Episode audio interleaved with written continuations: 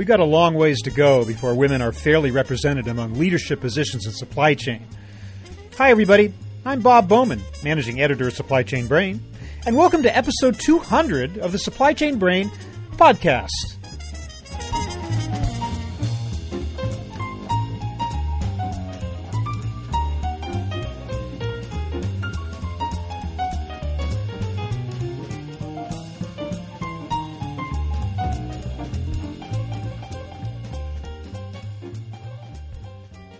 There's been talk for years of the need to increase the ranks of women in supply chain management positions. Currently, though, only 5% of top level jobs at Fortune 500 companies are held by women. The number reflects the larger picture of women in business, but there are so many opportunities in supply chain, along with a serious talent gap in that area, that you have to think companies would be making a special effort to achieve gender diversity in their ranks. The numbers suggest otherwise, though. Today, we'll learn what needs to be done and what progress is already being made from my guest, Tisha Donnell, Vice President with Agilon. She talks about the importance of networking, mentoring, and the pipelining of female executive candidates. She reports on this year's AWESOME Symposium, that stands for Achieving Women's Excellence in Supply Chain Operations, Management, and Education, and describes the emerging opportunities that could allow women to finally achieve a measure of parity in supply chain management, or so we can hope. So here is my conversation with Tisha Donnell.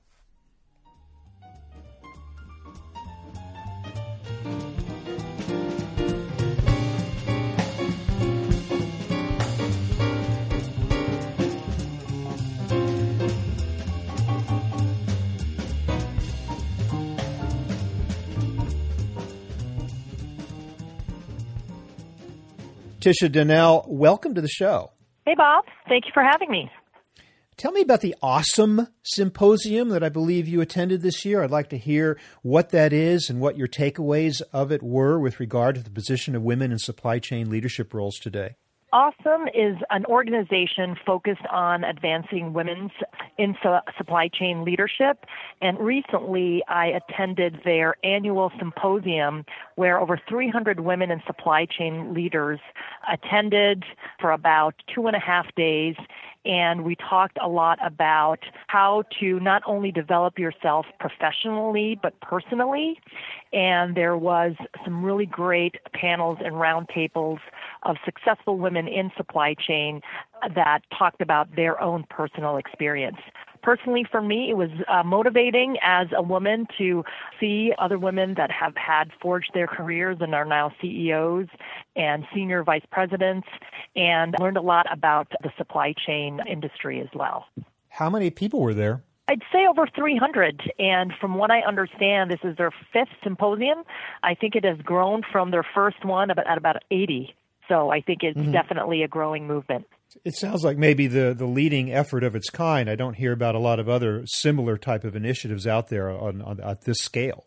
Yes, I think that there are some smaller organizations like uh, Women in Logistics or more specific, depending on what area in supply chain. You have the logistics part, the transportation part, the warehousing, but I think those are more market driven or location versus on a national level. But AWESOME is, is definitely on a national level. Yeah, those have a lot of local chapters and local meetings. And Women in Logistics certainly has been around a long time, yep. but maybe it's not quite the same thing. What impression do you get in general of what is the position of women in supply chain today relative to their presence in the business world at large?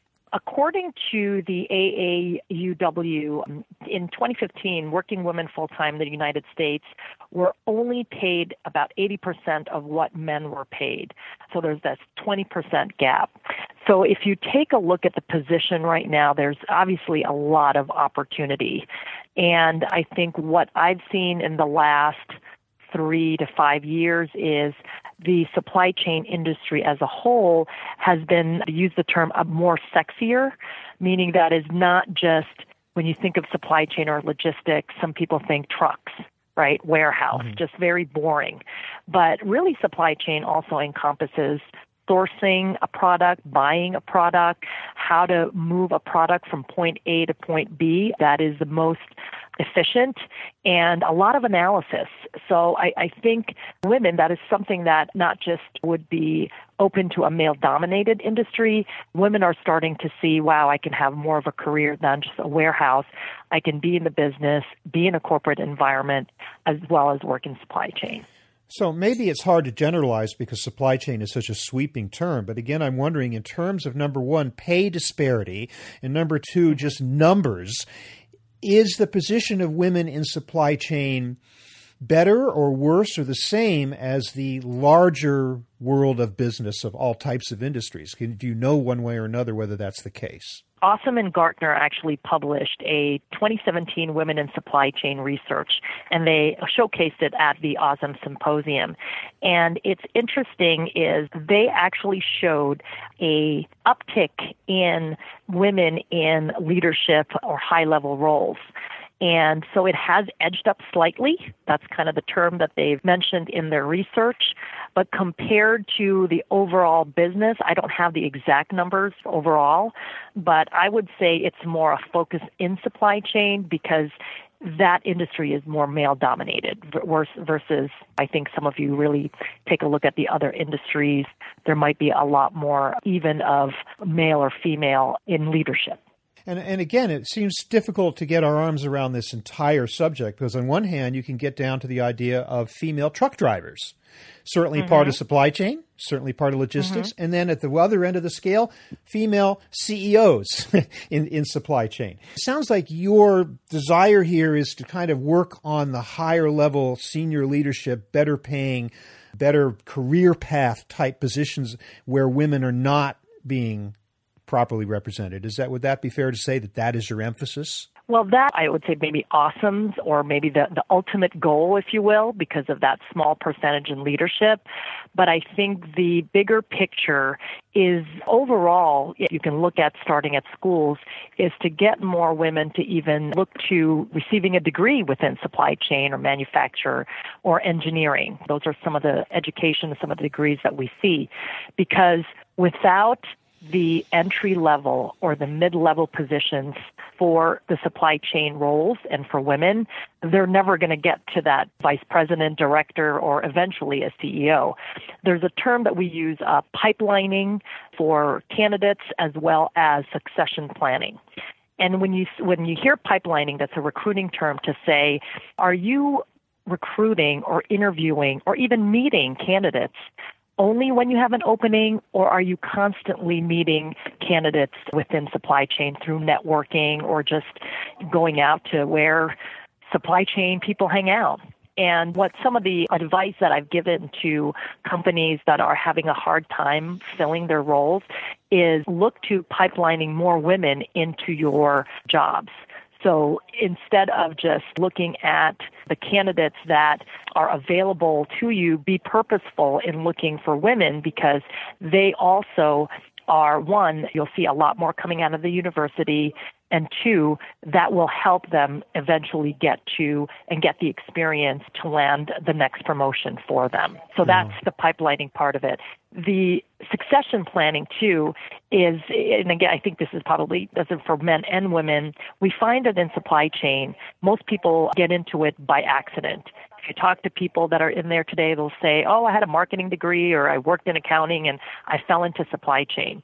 Well, now we have people that are actually um, not just wanting to go into supply chain through education, but wanting to move up the ladder. And there's no defined succession planning on if I'm a demand planner, what is the next step for me? There's no senior demand planner, or is it to stay within the supply chain, or should I move into logistics? And I think having clear career paths in supply chain, that helps women or recruit more women, but also overall recruiting as a whole and building your pipeline for candidates. Do you believe that women who are already in established positions in supply chain have a responsibility to serve number one as recruiters, number two as mentors for other women coming up? Absolutely, absolutely. And I think that was one of our topics at the uh, Awesome Symposium. Personally, it made me think as well So I've been with my company going on my 20th year this year. I did start right out of college and I thought, who am I mentoring right now? And not just helping for a call here and there, but intentionally saying, you just got promoted to a VP role. Let me help you and mentor you officially in what you could do, or maybe share some stories that I've been through, or maybe what to watch out for, what to work on, especially for new people in the role. But I'll tell you, the women that I met there, not only were they excited about what lies ahead, but we were also very motivated to help some of the newer students that are just coming in supply chain. But at the same time, we cannot let men off the hook. How do you get the message to male executives that it's important that they too be on the lookout? They too serve as mentors. They too serve as rec- recruiters for qualified and eager and uh, women who want to pursue this field. Well, I think that when you look at your career, the message really is that self reflection on where you currently are and where do you want to be. And because supply chain and logistics is so vast, you could work in the warehouse or you can work on buying and purchasing or you can work on the transportation and logistics. What is the next step? So we do say once you kind of research or do an introspective conversation of what's the next step. Definitely, we also tell them to reach out to their mentors, find their own mentors. Who is currently doing the job that you can help or that you can get more information from? Networking is huge, and I think that's where, whether you're male or female, if you want to continue to progress, you want to put yourself out there online. I know LinkedIn is a very popular professional networking site, but also through those major networking organizations like CSCMP, which is Council of Supply Chain Management Professionals. You've got ISM, Institute of Supply Chain Management. APICS is probably more on the operational side. But going out, networking, talking to people, and identifying what I want, what's next in my career will definitely help men as well. And here again, though, we have that classic chicken and egg kind of situation where you have you, it could be argued that there aren't enough women down there in the in the pool of talent and pursuing this as a career in order to to be promoted. On the other hand, people don't get involved in that because they don't see the opportunities. So it seems like it all has to kind of move forward at the same time. So that sounds like an enormous obstacle to overcome. I'm wondering how you approach that from both ends. In getting more people involved in networking, or just people being more yeah, we're more getting more aware? people in, so that so that people higher up the ladder no longer have the excuse of saying, "Hey, I would love to have more women in my organization, but they're just they're just not out there." And then you say, well, maybe they're just not out there because they don't see the possibilities because people like you aren't hiring them. You see, it, it, it's like what comes first, the uh, the pool of talent at the bottom, or the willingness of the people higher up to to mine that pool somehow. Yeah. Well, I'll tell you what, what I think is also driving more awareness is the fact that the CEOs and the higher level directors, VPs within supply chain, they understand that in order to continue to bring the organization the value that they're supposed to bring, they have to have good people. And what's happening out, out there, Bob, is because right now we are at, especially when you look at the professional level, we are at 4% unemployment nationally. And so, where maybe 10 years ago they would put an ad or put a posting and they would get 50 candidates, they would probably get 10, and maybe four of them or two of them would be qualified. So a lot of the companies now and, and um, companies that we work with that we help place supply chain professionals at the mid and senior levels, they're coming to us and saying, I can't, I need a really good supply chain manager, or I just promoted my, my buyer to a purchasing manager. I need a really good buyer, and I have put an ad out and I can't find anyone. So I think that the need and the understanding that you want top talent in your team is driving them to go out to networking, driving them to go out to working with staffing and recruitment firms. And it's just now raised awareness that there really is a global talent shortage in supply chain. I'm not sure you can answer this question, but I'm wondering where you see the biggest opportunities in supply chain. Are they supply chain positions within larger companies? Or are they in companies that are actually supply chain services companies like 3PLs, like consultancies and logistics providers? Is it possible to say which of those is a better opportunity for women wanting to enter this field today? I would say, and probably wouldn't say which, whether one is better, but I see opportunities in both. And it's typically what the candidate is looking for or what you're looking for. So I'll give you a few examples. So we work with large companies that either have an opening because they have either they lost their their supply chain uh, analyst or lost their logistics analyst and they're looking to add or this large company just purchased another company and they're integrating and we need to beef up our department. At the same time, workers for those large companies feel like, well, I'm a small fish in a big pond. I want my next opportunity to be with a smaller company that is experiencing growth, and I want to get my hands on more areas, not just the purchasing side. I want to do sourcing and I want to do analysis as well. So when you look at the large companies, there's definitely some of those are the reasons why we're seeing them hire. And there's also reasons why we're seeing candidates wanting to leave large companies and go to a smaller company. On yeah. the smaller companies that are growing, like the 3PLs, you know, I have to say the smaller companies are more aggressive they're actually going out to the universities and it's funny because they will i've i've heard that some of the recruiters within those companies will wear gucci or prada just like look the part. And so the college students look at them and say where what, what do you do? Mm-hmm. where can i work for you? So again I, I think if you want the opportunity to have more exposure in different parts of the supply chain that's where smaller companies can also offer opportunity. I know you asked what is more for women. It really is up do you want to work for a smaller company or do you want to work for a larger company? The choice is up to you are the schools doing their job? And I mean, not just high school and the like, but the universities as well. I mean, it's pretty much acknowledged that supply chain today requires a much higher level of analytics chops, so to speak. Therefore, suggesting that we need more women in STEM, science, technology, mm-hmm. engineering, mathematics type skills and, and careers. So, are they being trained adequately for the new demands being placed on supply chain executives today? I think for the most part they are, and for two reasons. One, I know that not only are we seeing a growth in not just the supply chain master's programs, but also the bachelor programs. And some of the subject matter experts that I talk to are typically either professors within this program or they're in charge of the whole program. And they have been telling me that they have been revamping their program based on the need, based on their advisory board, and also the demand of talent within supply chain. As a matter of fact, Bob, um, I'll tell you that their placement ratio are almost 95 to 97 percent out of these degrees, whether it be a master's or a bachelor's. And so I, that leads me to believe that companies want to hire and they're hiring them. The skills are enough to hire them right out of college without any work experience. You mentioned that you didn't necessarily get into supply chain with the full awareness of, of, where you were going that you that you came in kind of through a side door which is the door which many people in supply chain have, have come through what is your story, Tisha? Uh, tell me about a little bit about your experience and how you got to where you are today. Sure.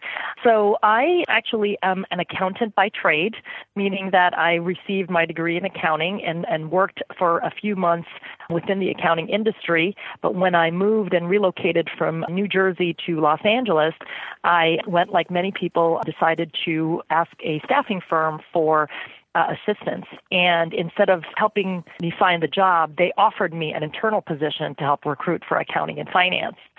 So that is actually what I've been doing for most of my career with Agilon until about five years ago, where I was tasked, not only was I promoted, but I was given a new challenge to add the supply chain vertical to our business offering we found that our clients in accounting and finance said, Hey, I know that you guys get me staff accountants, financial analysts, but I'm looking for a demand planner. I'm looking for a category manager.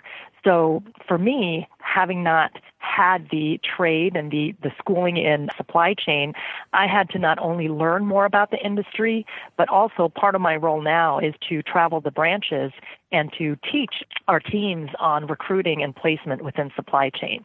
So where it has made a big difference for me is to reach out to those networking groups that I spoke of earlier and really entrench myself. Here in the Chicagoland area where I'm based, we are a sponsor for the CSCMP Chicago chapter. And we are involved not just in schools, but we also are involved with some of the companies. I should say to you right now, we have experienced over, I'd say, maybe 87% growth in our supply chain placement in the last two years. As a matter of fact, this year we're projected 38% over last year of placements that we've had within the supply chain area that's where I am as of today. And I think, again, um, supply chain, when you look at why and where this industry is going, it now is a lot sexier. I think Amazon putting it on the map by changing the consumer expectation from, you remember when it took us two weeks to get a couch? Now we could get it the next day or two weeks or mm-hmm. two days. So now companies are having to respond to the consumer of, I want everything as soon as possible. And so companies are saying, what can I do to get my product to the consumer as soon as possible? And so that's, I, think, the thread that also keeps the growth in the supply chain industry. Okay, wrapping up though, I, I, I must admit that I've had conversations like this for years. And I'm trying to get a sense of how you feel where we are today in this society and this culture with respect to openness to the advancement of women in executive positions in general and supply chain specifically versus what one might argue is almost a backward step in kind of the atmosphere out there, a kind of a, a re empowerment of the so called bro culture that works against this. Where are we today? What feeling do you get for the possibilities for women today in supply chain? I'm trying to think of the right adjective here. I am optimistic in a I don't know if excitedly is not a is not an adjective, but I, I am extremely optimistic and I think attending the awesome symposium and seeing how many women are impacted by their career growth who are not just trying, but who are already there. The movement is very hands on. It is, and I'll kind of give you a perfect example. I met 10 different women that I, I know we had some breakouts and we said, well, instead of waiting till the next year, the next symposium, why don't we get together just for dinner? And uh, um, we are in the process of scheduling that in September where again it doesn't have to be a annual symposium or a corporate sponsored event but we are going to get together for dinner. We actually like each other as well. And we're going to just exchange ideas on what we're seeing out there. I think also the students that I've met that were awarded a grant to attend and paid for uh, a scholarship to this symposium, they are not only bright, but they are tenacious and they are determined to continue to forge the way for women in supply chain. Well, it sounds like a long struggle, but perhaps there is some real progress being made toward that. And uh, it sounds like uh, Agilon has a really good white paper on the subject, which we will link to in the show notes to our to this episode. But Tisha Donnell, in the meantime, I want to thank you so much for joining us to talk about the possibilities and the position of women in supply chain today. Thanks so much for your insights. Thank you for being with us today. All right. Thank you, Bob, for having me.